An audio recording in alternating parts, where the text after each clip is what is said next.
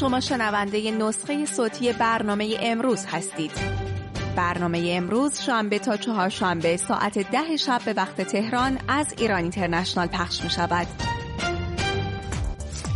عزم جهانی برای مهار جمهوری اسلامی و ادامه عقب نشینی علی خامنه ای گسترده ترین حملات بین المللی علیه حوسی ها از آغاز تنشها در دریای سرخ. نزدیک شدن به انتخابات یا ترس از درگیری مستقیم دلیل سکوت و فرافکنی جمهوری اسلامی چیست؟ افزایش عملیات نظامی اسرائیل در خاک لبنان و سوریه. ارتش اسرائیل گفته آماده حمله فوری به لبنان است. همزمان تعداد کشته شده ها در غزه از مرز 27200 نفر هم گذشت. موج مخالفت با اجرای حکم اعدام در ایران. ایرانیان در سر تا سر جهان در دومین فراخان قیام علیه اعدام به خیابان ها آمدند.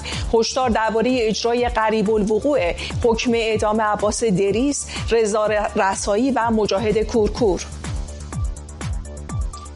اولین گام پرقدرت انتخاباتی جو بایدن. پیروزی قاطع بایدن در انتخابات مقدماتی دموکرات ها در ایالت کارولینای جنوبی. چرا پیروزی در کارولینای جنوبی برای نامزدهای حزب دموکرات مهم است؟ و هشدار درباره کابوسی که فعلا با بشر ماندگار است. گزارش سازمان بهداشت جهانی درباره افزایش ابتلا به سرطان در 25 سال آینده. موارد ابتلا به سرطان در جهان به 35 میلیون نفر می‌رسد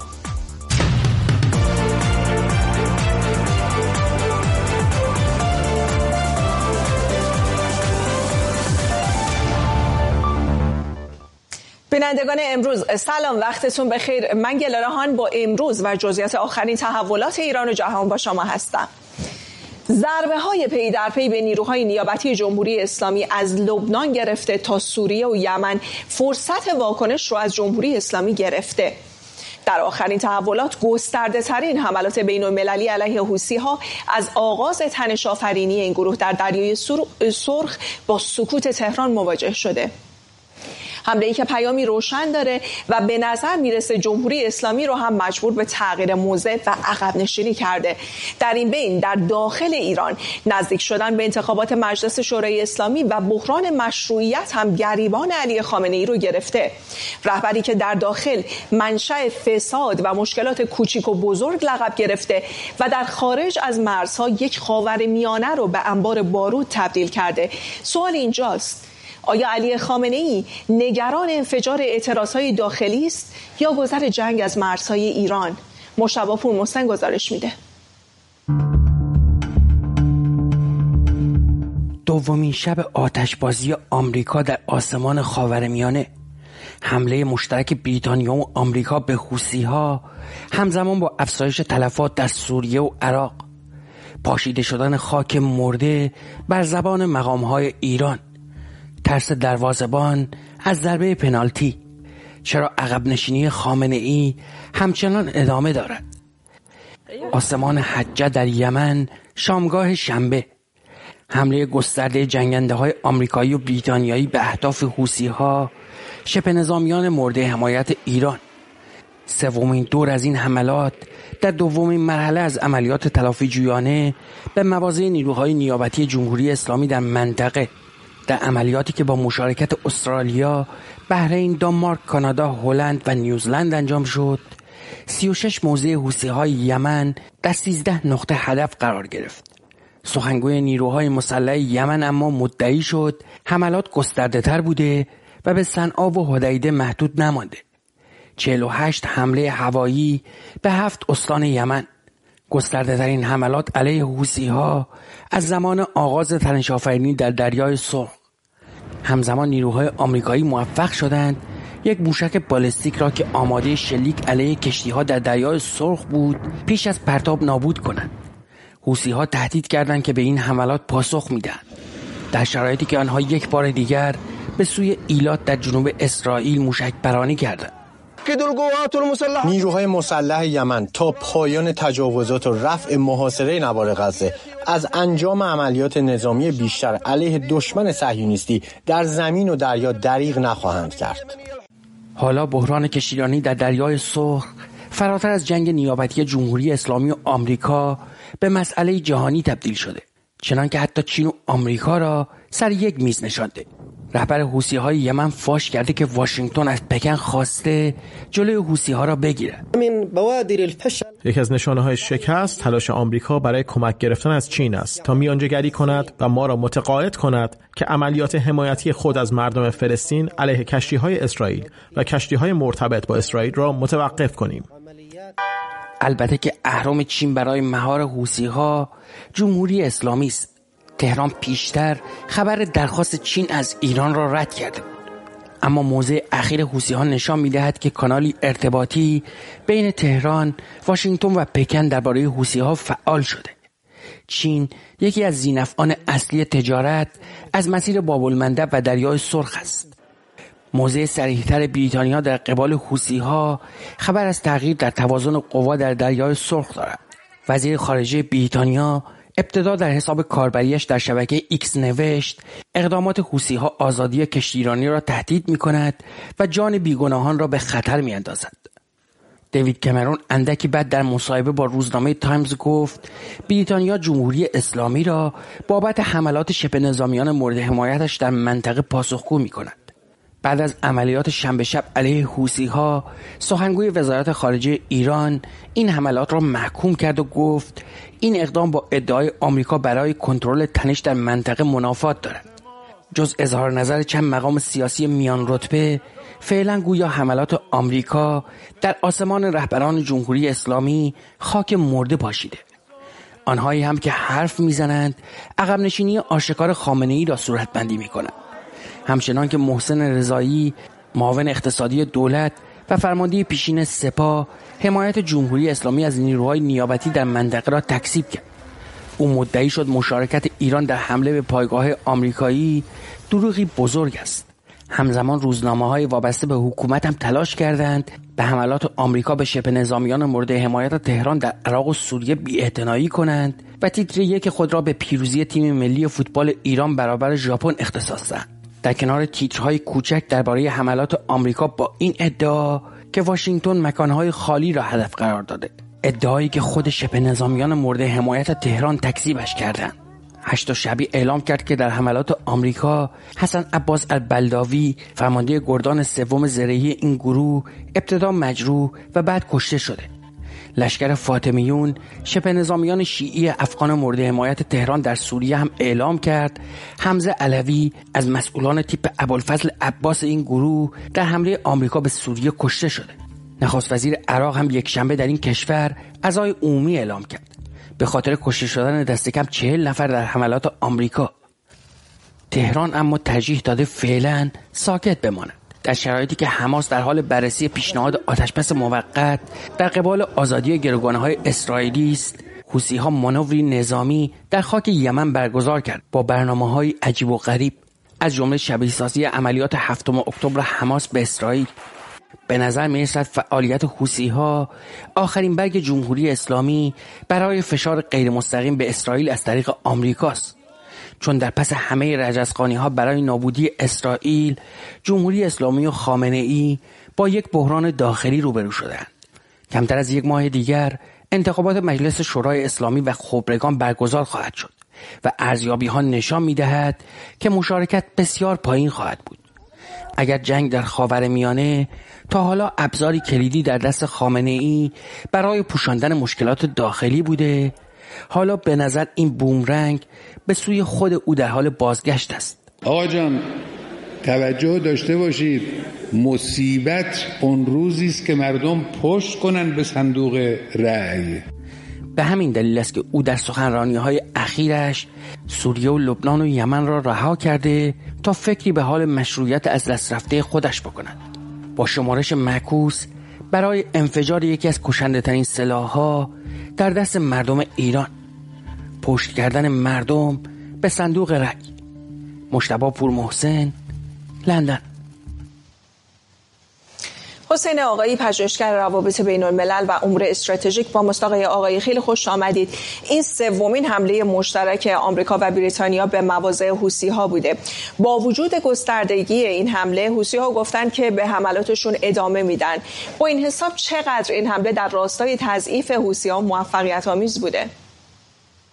البته اشاره بکنم که از 12 ژانویه گذشته یعنی دقیقا 24 روز پیش کمپین آمریکا و متحدانش برای مقابله نظامی مستقیم با حوثی‌ها داخل خاک یمن شروع شد و با احتساب حمله بزرگ آمریکا و بریتانیا در خود 12 ژانویه تا امروز آمریکا و بریتانیا 14 دور حمله را انجام دادن علیه مواضع حوثی‌ها ولی سه یا چهار مورد از این 14 مورد حمله حملات نظامی بزرگی بوده. از جمله حمله دیروز در سوم فوریه که به 36 هدف در 13 نقطه آمریکایی‌ها و بریتانیا حمله کردن که هدف اینا به نظر می‌رسه یعنی منظورم آمریکا و قدرت اروپایی مشخصا بریتانیا تضعیف قوای تهاجمی و نظامی است تا حدی این قوا میشه گفتش که تضعیف شده و در خوشبینانه ترین حالت مجموع اقدامات آمریکا فقط در برابر ها ممکنه منجر به تضعیف قوای تهاجمی و نظامی اونا بشه. ولی به نظر نمیاد که این اقدامات باز بداره حوسی ها رو از اینکه حملاتشون رو ادامه ندن. و کما که ما الان داریم می‌بینیم که تهدید کردن و احتمالا هم حملاتشون رو ادامه خواهند داد. بنابراین واکنش نظامی آمریکا یا دقیقتر بگم رفتار نظامی آمریکا در منطقه چه در رابطه با جمهوری اسلامی در عراق و سوریه و چه در رابطه با ها هنوز اطمینان بخش نیست. من از پشت پرده خبر ندارم. امروز هم جیک سالیوان مشاور امنیت ملی کاخ سفید در گفتگو با ام بی سی و ای بی سی و بقیه شبکه خبرگزاری ها گفت ما اقدام نظامی انجام دادیم. یک سری اقداماتمون هم دیده نمیشه. ممکنه که تهدیدهایی رو از یک سری کانال دیپلماتیک مستقیما کرده باشن علیه تهران. آقای آقای به موضع آمریکا می‌پردازیم. اما در یک نگاه کلیتر چقدر سیاست خارجی و فعالیت های برون مرزی سپاه رو تحت تاثیر بحران مشروعیت جمهوری اسلامی در داخل می‌دونید؟ و با توجه به این موضوع فکر می‌کنید جمهوری اسلامی تا کجا در پاسخ به این حملات به گروه های نیابتیش سکوت بکنه؟ خب ببینید من فکر می‌کنم که به حال بر هیچ کسی پوشیده نیستش که جمهوری اسلامی در داخل فاقد مشروعیت هستش نزد مردم ایران. در خارج هم مشروعیتی نداره. اون چیزی که در واقع جمهوری اسلامی رو اگه نگاه واقع بینانه نگاه, نگاه بکنیم نگه داشته دو چیز هست. یکی سرکوب هست یعنی تناب دار و این سرکوب ها هستش و یک مسئله اون منافع هست یعنی مماشاتی هستش که آمریکا و قدرت اروپایی به ویژه دولت بایدن با جمهوری اسلامی داره ولی خب به نظر می‌رسه که تهران به خاطر اینکه در بود داخلی و در خارجی در نوعی نوع راهبردی به سر می‌بره. بعدش نمیاد که یک نوع تنشی در منطقه شکل می‌گیره حتی امکان کنترل شده. به این دلیل که جمهوری اسلامی اساسا یک حکومت بقا محور هست. بعید به نظر میاد که جمهوری اسلامی با توجه به پترن رفتاری که در 45 سال گذشته و مماشاتی که غرب باش کرده بخواد اقدامی انجام بده که خودکشی باشه. ولی احتمال داره که دست به یک سری تنش‌هایی بزنه برای اینکه بخواد به نوعی در داخل موضع خودش رو قوی‌تر بکنه به اصطلاح اون احساسات رو در بیان مردم تقویت بکنه ولی شواهد نشون میده که مردم ایران نگاه مثبتی به این بازی ها ندارن. به نوعی میشه گفت دست جمهوری اسلامی رو شده و پترن رفتاری جمهوری اسلامی برای مردم مشخص است. مشخص است. برای این به نظر نمی‌رسه که این قمار جمهوری اسلامی حتی در منطقه هم نتیجه زیادی بده ولی باز هم به نظر من همه چیز بستگی به دولت بایدن داره. چون الان به حال موقعیتی هم هست برای دولت بایدن که بخواد این مماشات رو ازش دست بکشه یا اینکه نه. بر اساس منافعش خودش بخواد همچنان با جمهوری اسلامی بسازه. آقای آقای به صحبت های جیکس سالیوان اشاره کردید. جان کربی هم سخنگوی شورای امنیت ملی آمریکا گفته عراق باید در توقف فعالیت شبه نظامیان کمک بکنه. و جیک سالیوان هم گفته حملات ادامه خواهند داشت. فکر می‌کنیم با این توصیف قدم بعدی آمریکا چه باشه؟ آیا قدم بعدی حمله به عراق خواهد بود؟ به نظر می‌رسه بر اساس صحبت های جیک سالیوان و جان کربی اقدامات نظامی بیشتری رو آمریکا انجام خواهد داد. در کنار این به نظر من پشت پرده فعال هستن. آمریکایی ها احتمالا دارن یک سری تهدیدهایی رو انجام میدن. من فکر می‌کنم که در عراق و سوریه این حملات احتمالا ادامه خواهد داشت در رابطه با حوثیان ادامه خواهد داشت. ولی من نکته کلیدی این هستش که منطقه خاورمیانه با یک گره کور مواجه هست یک چالش بزرگ و یک معمای بزرگ بازدارندگی. هر چقدر که آمریکا بتونه که تقویت بکنه این بازدارندگی رو احتمال جنگ کمتر میشه. اگر نتونه آمریکا دولت بایدن این بازدارندگی رو در برابر جمهوری اسلامی تقویت بکنه احتمال جنگ میره بالا. بنابراین همه چیز بستگی به نظر من به دولت بایدن داره که چقدر می‌خواد در برابر جمهوری اسلامی سیاست مماشات رو می‌خواد ادامه بده یا اینکه نه. مهار حداکثری و حتی اقدامی در راستای منافع مردم ایران که عملا میشه گفت به نفع منافع خود آمریکا و منطقه در خاورمیانه هم خواهد فقط منافع مردم ایران نیست. حسین آقایی پژوهشگر روابط بین الملل و امور استراتژیک خیلی متشکرم از توضیحاتتون با ادامه درگیری شدید در جنوب نوار غزه در شهرهای خانیونس و رفح تعداد کشته های جنگ در غزه از مرز 27200 نفر هم گذشت. همزمان با وجود هشدارها حملات اسرائیل علیه مواضع حزب الله در لبنان و سوریه هم بیشتر شده.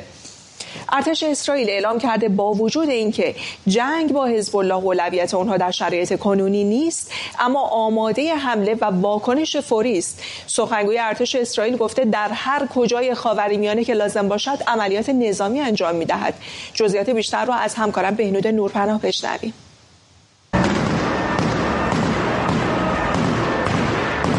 جنگی شدید در نوار غزه. خان یونس محور جنوبی این باریکه ارتش اسرائیل با اشاره به اینکه نبرد در این شهر به پایان نرسیده می‌گوید نیروهای حماس همچنان از داخل ساختمان ها به آنان تیراندازی می کنند. نیروهای اسرائیلی هم به تخریب این ساختمان ها ادامه می دهند.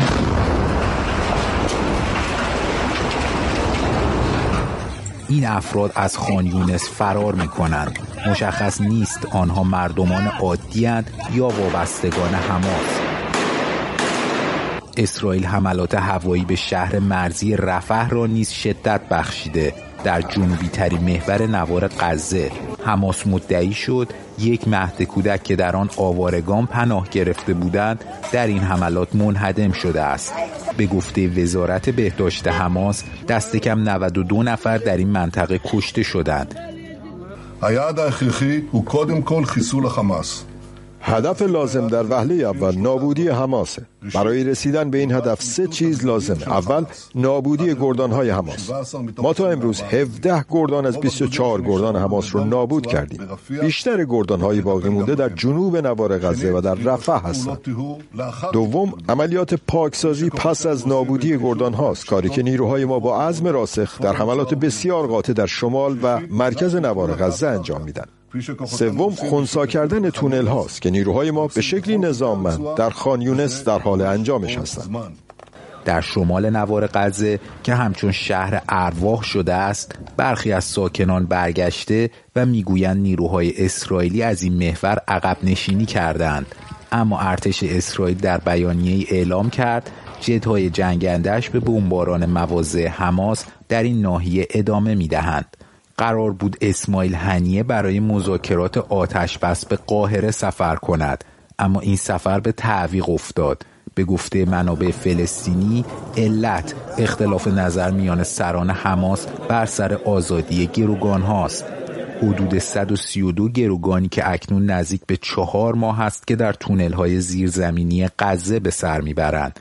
همزمان با تشدید درگیری ها در نوار غزه ارتش اسرائیل در سوریه و لبنان نیز با حزب الله می جنگد سخنگوی ارتش اسرائیل می گوید اولویت آنها جنگیدن با حزب الله لبنان نیست اما آنها آماده حمله فوری و همه جانبه هستند.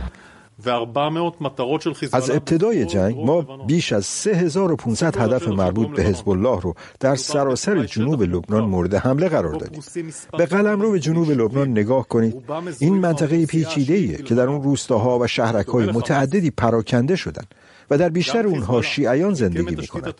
حزب الله هم مثل حماس زیر ساختای تروریستیشون رو در بین مردم غیر نظامی در روستاها و شهرک ها قرار دادن تا ضربه زدن به اونها رو برای ما دشوار کنند. به همین دلیلی که ما هدفگیری های بسیار دقیقی در این مناطق انجام میدیم تا بتونیم به حزب الله آسیب برسونیم و نه به مردم عادی. ما به زیر ساختای حزب الله در سوریه هم حمله می کنیم. در ابتدای جنگ ما به بیش از پنجاه مورد از این اهداف که در سوریه مستقر بودن از زمین و هوا حمله کردیم. هر جا که در خاور میانه لازم باشه اقدام می کنیم. ورود حزب الله به جنگ حماس تا کنون باعث آوارگی بیش از پنجاه هزار لبنانی در جنوب این کشور شده است. پیشتر بیبی نتانیاهو به حسن نصرالله هشدار داده بود. دامن زدن به این جنگ سبب خواهد شد. بیروت به غزه تبدیل شود. ناظران می‌گویند افزایش درگیری ها در روزهای گذشته لبنان را در یک قدمی جنگی تمام ایار قرار داده. این در حالی است که مردم لبنان درگیر بحران اقتصادی جدی اند و بعید به نظر می رسد از آرمان های ایدئولوژیک این جریان اسلامگرای شیعی استقبال کنند. بهنود نورپناه لندن. آرش آرامش حقوقدان و کارشناس امنیت ملی از واشنگتن با ماست. آقای آرامش خیلی خوش آمدید. از افزایش حملات اسرائیل به حزب الله الله لبنان شروع کنیم. سخنگوی ارتش اسرائیل گفته هدف توقف زنجیره تامین مهمات و موشک حزب الله هست که از ایران به سوریه و بعد به لبنان قاچاق میشه. آیا این حملات می‌تونه این زنجیره رو مختل بکنه؟ اگر فقط در لبنان باشن نه خیر. ببینید این زنجیره از تهران بغداد دمشق بیروته. حالا دقیقا این پایتخت ممکنه محل انتقال نقل و انتقالات نباشن ولی از ایران به عراق و عراق به سوریه و بعد از اون هم به لبنان هست.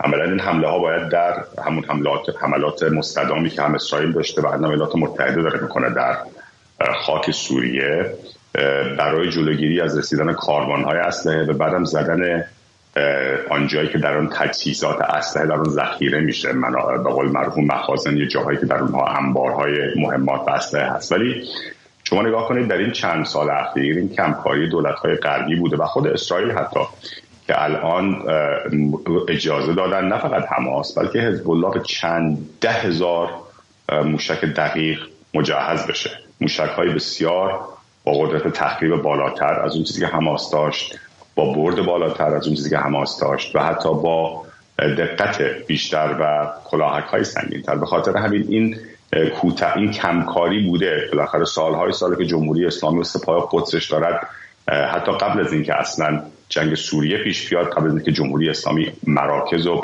های سپاه بزنه در سوریه ولی بالاخره اسد همیشه همیار و هم, هم, هم یاور جمهوری اسلامی بوده. بین سالهای 2003 تا اکنون یعنی عملا بعد از سقوط حکومت صدام حسین بعد از که ایالات متحده حمله کرد. این مسیر خیلی راحت تر شد حتی برای جمهوری اسلامی. یعنی دیگه خاک عراق شد بخشی از این راه ترانزیت و دولت های غربی و خود اسرائیل هم همچون چششون رو تا حدی بستن. بعد از الله تا دندان مسلح به این موشک های هم دور برد. دور برد که میگن منظورم بالستیک و منظورم قاره پیما نیست ولی منظورم این که از موشک های حماس دور بردتر هست. آیا آرامش به موضع آمریکا بپردازیم که به هر حال به یکی از بحث های داغ در بدنه سیاسی آمریکا هم این مسئله حمایت از اسرائیل تبدیل شده. وزیر امنیت راست افراطی اسرائیل گفته بایدن از اسرائیل در مبارزه با حماس به طور کامل حمایت نکرده. سطح حمایت های آمریکا از اسرائیل رو تا این مرحله از جنگ چطور می‌بینید و چه چشماندازی در آینده براش متصور هستید؟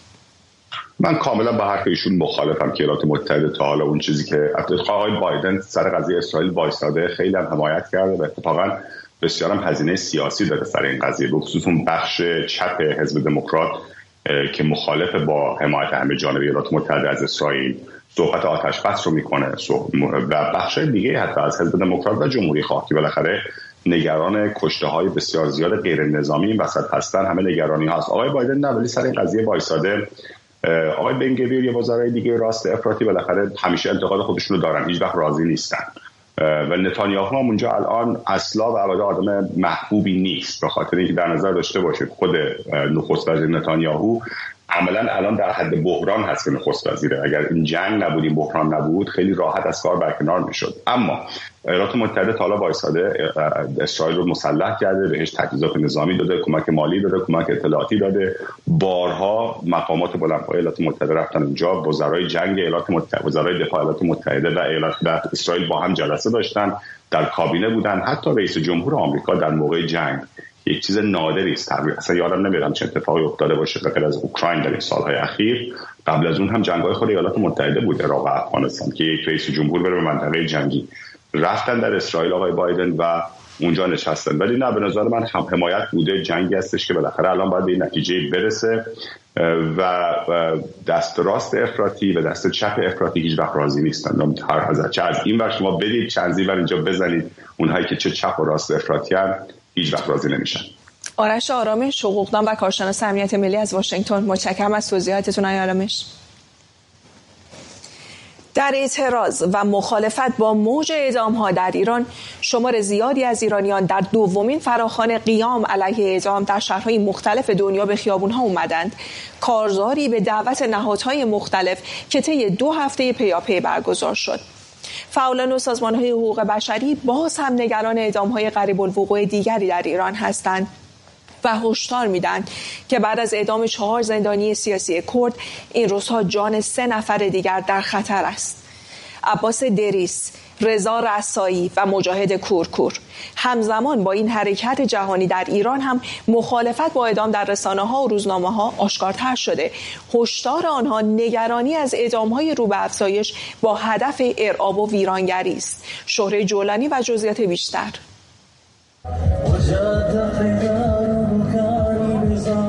سازمان های حقوق بشری و فعالان باز هم نگران اعدام های قریب الوقوع دیگری در ایران هستند. در روزهای گذشته ایرانیان در کشورهای مختلف در کارزاری به نام قیام علیه اعدام در شهرهای مختلف به خیابان آمدند.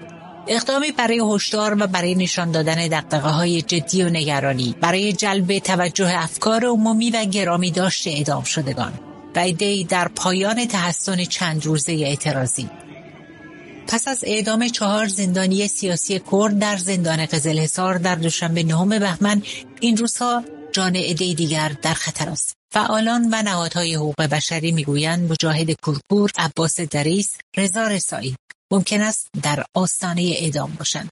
سه نفر از کسانی که در جریان اعتراضهای سال 98 به 1401 بازداشت شدند. این اعتراضات دومین فراخان قیام علیه اعدام است. کارزاری به دعوت کلکتیو ها و نهادهای چپ و دموکرات و جامعه کویرها به گفته فعالان و وکلا از حمله هفتم اکتبر حماس به اسرائیل و بحران خاورمیانه و بیتوجهی جهانی نسبت به نقض حقوق بشر در جمهوری اسلامی شمار و شتاب اعدام ها در ایران افزایش داشته. اما همزمان با این حرکت جهانی در ایران هم مخالفت با اعدام ها آشکارتر شده و در بعضی رسانه ها باستاب داشته است. در این همزمانی عباس عبدی روزنامه‌نگار و تحلیلگر سیاسی در مقاله درباره اعدام در روزنامه اعتماد شنبه 15 بهمن با اشاره به افزایش اعدام ها در هفته های گذشته و برجسته شدن واکنش های داخلی و خارجی با آن گفته ارعاب نمی‌تواند شیوه کارآمدی برای مقابله با جرم به ویژه در جوامع جدید باشد. ارعاب مبتنی بر نفرت و خشم است در حالی که مجازات چنین نیست یا نباید باشد. مجازات به مسابه ارعاب چندان نیازی به توجیه مردم و مخاطبان در عادلانه و منصفانه بودن صدور اجرای حکم اعدام ندارد. اتفاقا هرچه توجیه پذیرتر باشد نقش ارعابی آن بیشتر می شود همزمان در روزنامه هممیهن یک شنبه پانزدهم بهمن هم دو مقاله با موضوع اعدام منتشر شده. در یکی علی نجفی توانا استاد جرم شناسی به لغو و ممنوعیت اعدام در بیش از صد کشور دنیا اشاره کرده و حکم اعدام را نوعی ترویج خشونت خوانده. با این حال برای خانواده های اعدام شدگان کارزارگویی هرگز به آخر نمی رسد. همچنان که خانواده اعدام شدگان دهه است هنوز به دنبال نامونشان و محل دفن عزیزانشان هستند. امروز هم پس از بیش از چهارده خانواده زندانیان سیاسی کرد با همین وضعیت دست و پنجه نرم می‌کنند خانواده پشمان فاتحی وفا آذربار، محسن مزدوم و محمد فرامرزی.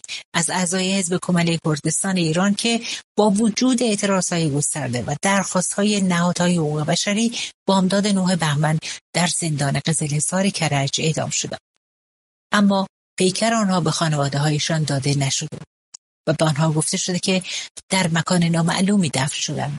من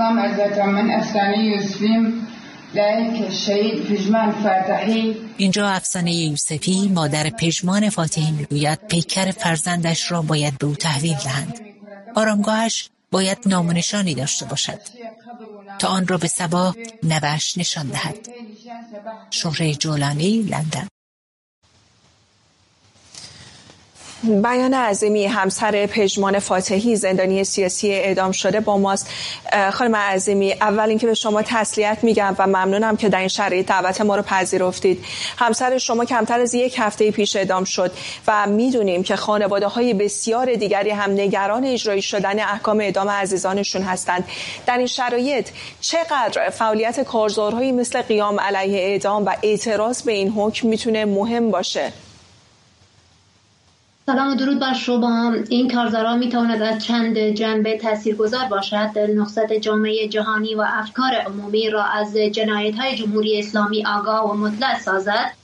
توجه جامعه بین الملل و سازمان های حقوق بشری را جلب می کند دوم اینکه جبهه بزرگ از مردم ایران را در مقابل رژیم قرار می دهد و نشان می دهد مردم با جنایت های رژیم جمهوری اسلامی همراه نبودند و مرزبندی دارند و صدای مخالفان خود را صریح و واضح بیان می کنند ده نفر مخالف دیگر در خطر اعدام هستند. این تلاش ها می تواند مانع از قربانی شدن آنها شود. خانم عظیمی بعد از گذشت حدودا یک هفته اطلاع دارم که همسر شما اعدام شده اما هنوز پیکر پژمان فاتحی و دیگر افرادی که اعدام شدن به خانواده‌هاشون تحویل داده نشده. این برای شما و بقیه اعضای خانواده پژمان چه معنی داره؟ می‌دانید که خانواده های این چهار زندانی سیاسی بالاخره پس از 19 ماه بیخبری از جگرگوشه هایشان دیگر ملاقات ملاقات کوتاه ده دقیقه با حضور نیروهای امنیتی برای آخرین بار همدیگر را در آغوش گرفتند. ملاقاتی که همسرم و دوستانش با روحی و سناپذیر خانوادهشان را به مقامات مبارزه دعوت کردند جمهوری اسلامی از پیکر بیجان این قهرمانان هم میترسد. در گذشته نیز متاسفانه نمونه های بسیاری بوده که پیکر جانباختگان راه آزادی به خانواده ها تحویل داده نشده. بسیاری از مادران کردستان و خاوران هنوز هنوز هم به دنبال مزار فرزندانشان میگردند. در فرهنگ کردستان شهید مخصوصا پیشمرگ مقدس هستند و باید طی مراسم خاصی و با احترام تشبیه شوند. مردم شوند و مردم بر مزار آنها رفته و تجدید پیمان می کنند ما در این مورد جدی هستیم و به تلاش خود و تحویل گرفتن پیکرشان ادامه می دهیم من باید یک روز به بچم سبا بگم که پدرش و سی عزیز دیگر بیگناهش به دست رژیم کودک کش و تروریست اعدام شده و باید بداند مزار پدر قهرمانش کجاست. و خانم عظیمی خیلی کوتاه اگه ما به ما بگین که درخواست شما از بینندگان امروز و تلویزیون ایران اینترنشنال در حمایت از این زندانیان و اعدامیان کسانی که در صف اعدام جمهوری اسلامی هستند چیه؟ من از مردم و سازمان های حقوق بشری بخصوص دولت ها می خواهم جلو این نقص حقوق بشری را بگیرند و جلو اعدام ها را بگیرند تا, تا کسای دیگه داغدار نشوند. بیان عظیمی همسر پژمان فاتحی زندانی سیاسی اعدام شده. خیلی متشکرم که دعوت ما رو پذیرفتید. اینجا در آمریکا تنور انتخابات با آغاز انتخابات مقدماتی حزب دموکرات داغتر شده. روز گذشته حزب دموکرات رسما وارد جرگه رقابت‌های داخلی شد و در اولین دور انتخابات مقدماتی در کارولینای جنوبی جو بایدن رئیس جمهور آمریکا به یک پیروزی قاطع رسید. طرف دیگه این رقابت ها اما این دونالد ترامپ رئیس جمهور سابق آمریکاست که با پیروزی قاطع در دو ایالت آیووا و نیو همشایر فعلا یک کتازه محسن ایزدی از تازه ترین های انتخابات مقدماتی آمریکا میگه. با هم ببینیم. اولین دستاورد انتخاباتی جو بایدن رئیس جمهور آمریکا در رقابت های داخلی حزب دموکرات. انتخابات مقدماتی ریاست جمهوری آمریکا برای تعیین نامزد نهایی حزب دموکرات شامگاه شنبه در ایالت کارولینای جنوبی برگزار شد که طی آن بایدن با کسب 96 ممیز دو دهم درصد آرا به پیروزی رسید. دو رقیب او در انتخابات درون حزبی دموکرات ها دین فیلیپس عضو مجلس نمایندگان آمریکا و ماریان ویلیامسون نویسنده و فعال سیاسی بودند. فکر می کنم همه شما در این عقیده با من شریکین که حرکت ما صرفا یک کمپین انتخاباتی نیست و یک مأموریت گسترده است. ما به خاطر کشور هم که شده نمی‌تونیم بازنده این رقابت باشیم و من از صمیم قلب به این موضوع ایمان دارم. قضیه فقط بر سر من نیست و به مراتب فراتر از یک فرده. بحث کشور در میونه اما به جرأت می‌توان گفت که اهمیت رقابت های روز شنبه بیش از هر چیز به محل برگزاری آن برمیگردد. از لحاظ تاریخی کارولینای جنوبی یک ایالت قرمز محسوب می شود و معمولا آرای آن در حمایت از نامزد حزب جمهوری خواه به صندوق ریخته می شود. اما در انتخابات دوره قبل این گونه نشد و پیروزی بایدن در این ایالت به پیروزی او در انتخابات انجامید. احتمالا به همین دلیل است که پس از دهه ها این نخستین بار بود که انتخابات درون حزبی دموکرات ها به جای آیووا و سپس نیو همشیر از ایالت کارولینای جنوبی آغاز شد. این تغییر در کمیته کادر رهبری حزب دموکرات به تصویب رسید و انتخابات مقدماتی دموکرات ها در ایالت آیووا برگزار نشد. با این حال مقام های ایالت نیو همشیر با استناد به قوانین ایالتی حاضر به اجرای این تغییر نشدند و 23 ژانویه همزمان با رقابت های جمهوری خواهان رأیگیری را برگزار کردند. با آنکه جو بایدن برای انتخابات نیو همشیر ثبت نام نکرده بود در نهایت 64 درصد آرا به او اختصاص یافت.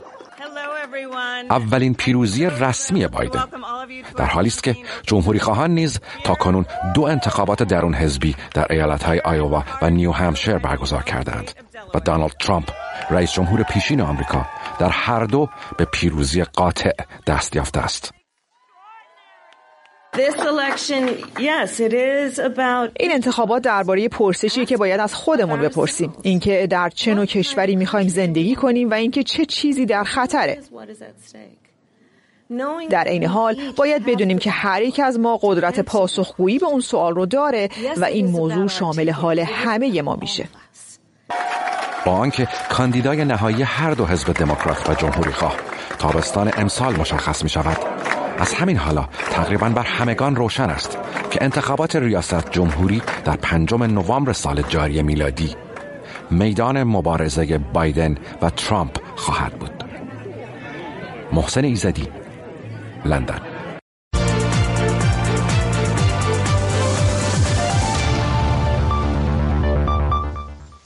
اما در زربان امروز و به مناسبت 4 فوریه و روز جهانی سرطان سری می‌زنیم به جهان مطالعات پزشکی و جدیدترین یافته ها و داده ها در مورد بیماری سرطان.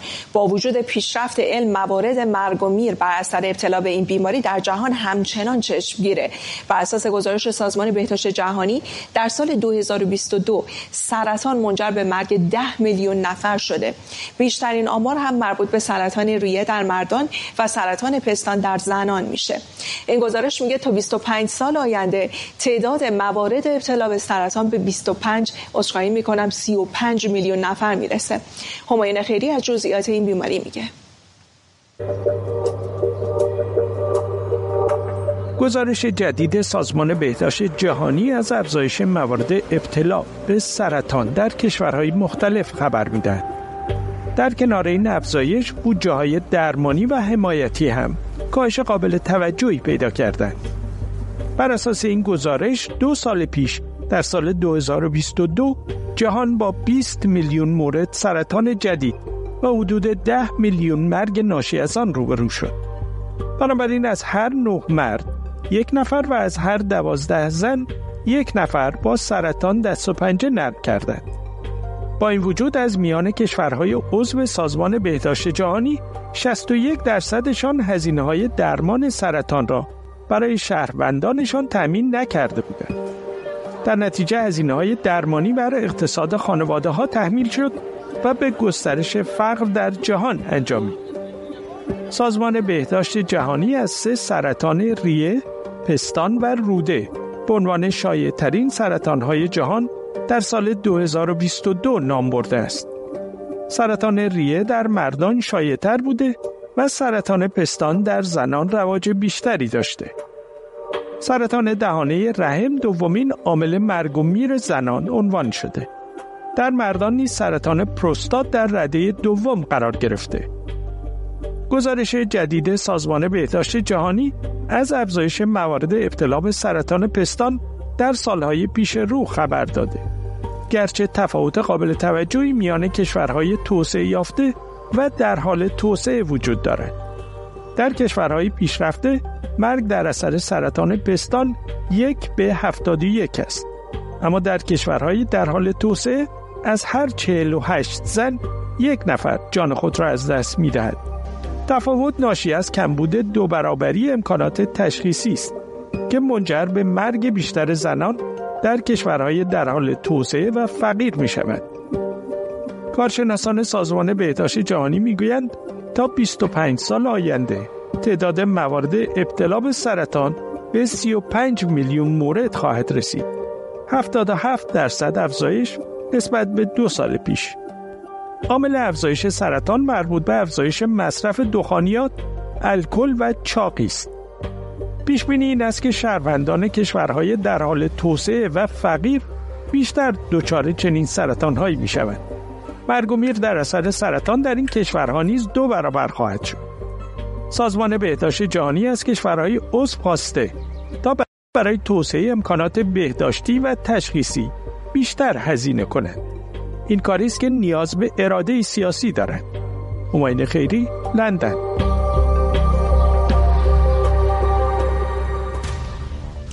مثل همیشه از همراهی شما با امروز ممنونم. امروز رو با تصاویری از آتش سوزی در جنگل های شیلی به پایان می‌بریم. آتش سوزی که گفته شده تحت تاثیر موج گرمای تابستانی و تغییرات اقلیمی به وقوع پیوسته و باعث اعلام وضعیت اضطراری در شهرهای مختلف شیلی شده. تا فردا وقتتون بخیر. میبینمت.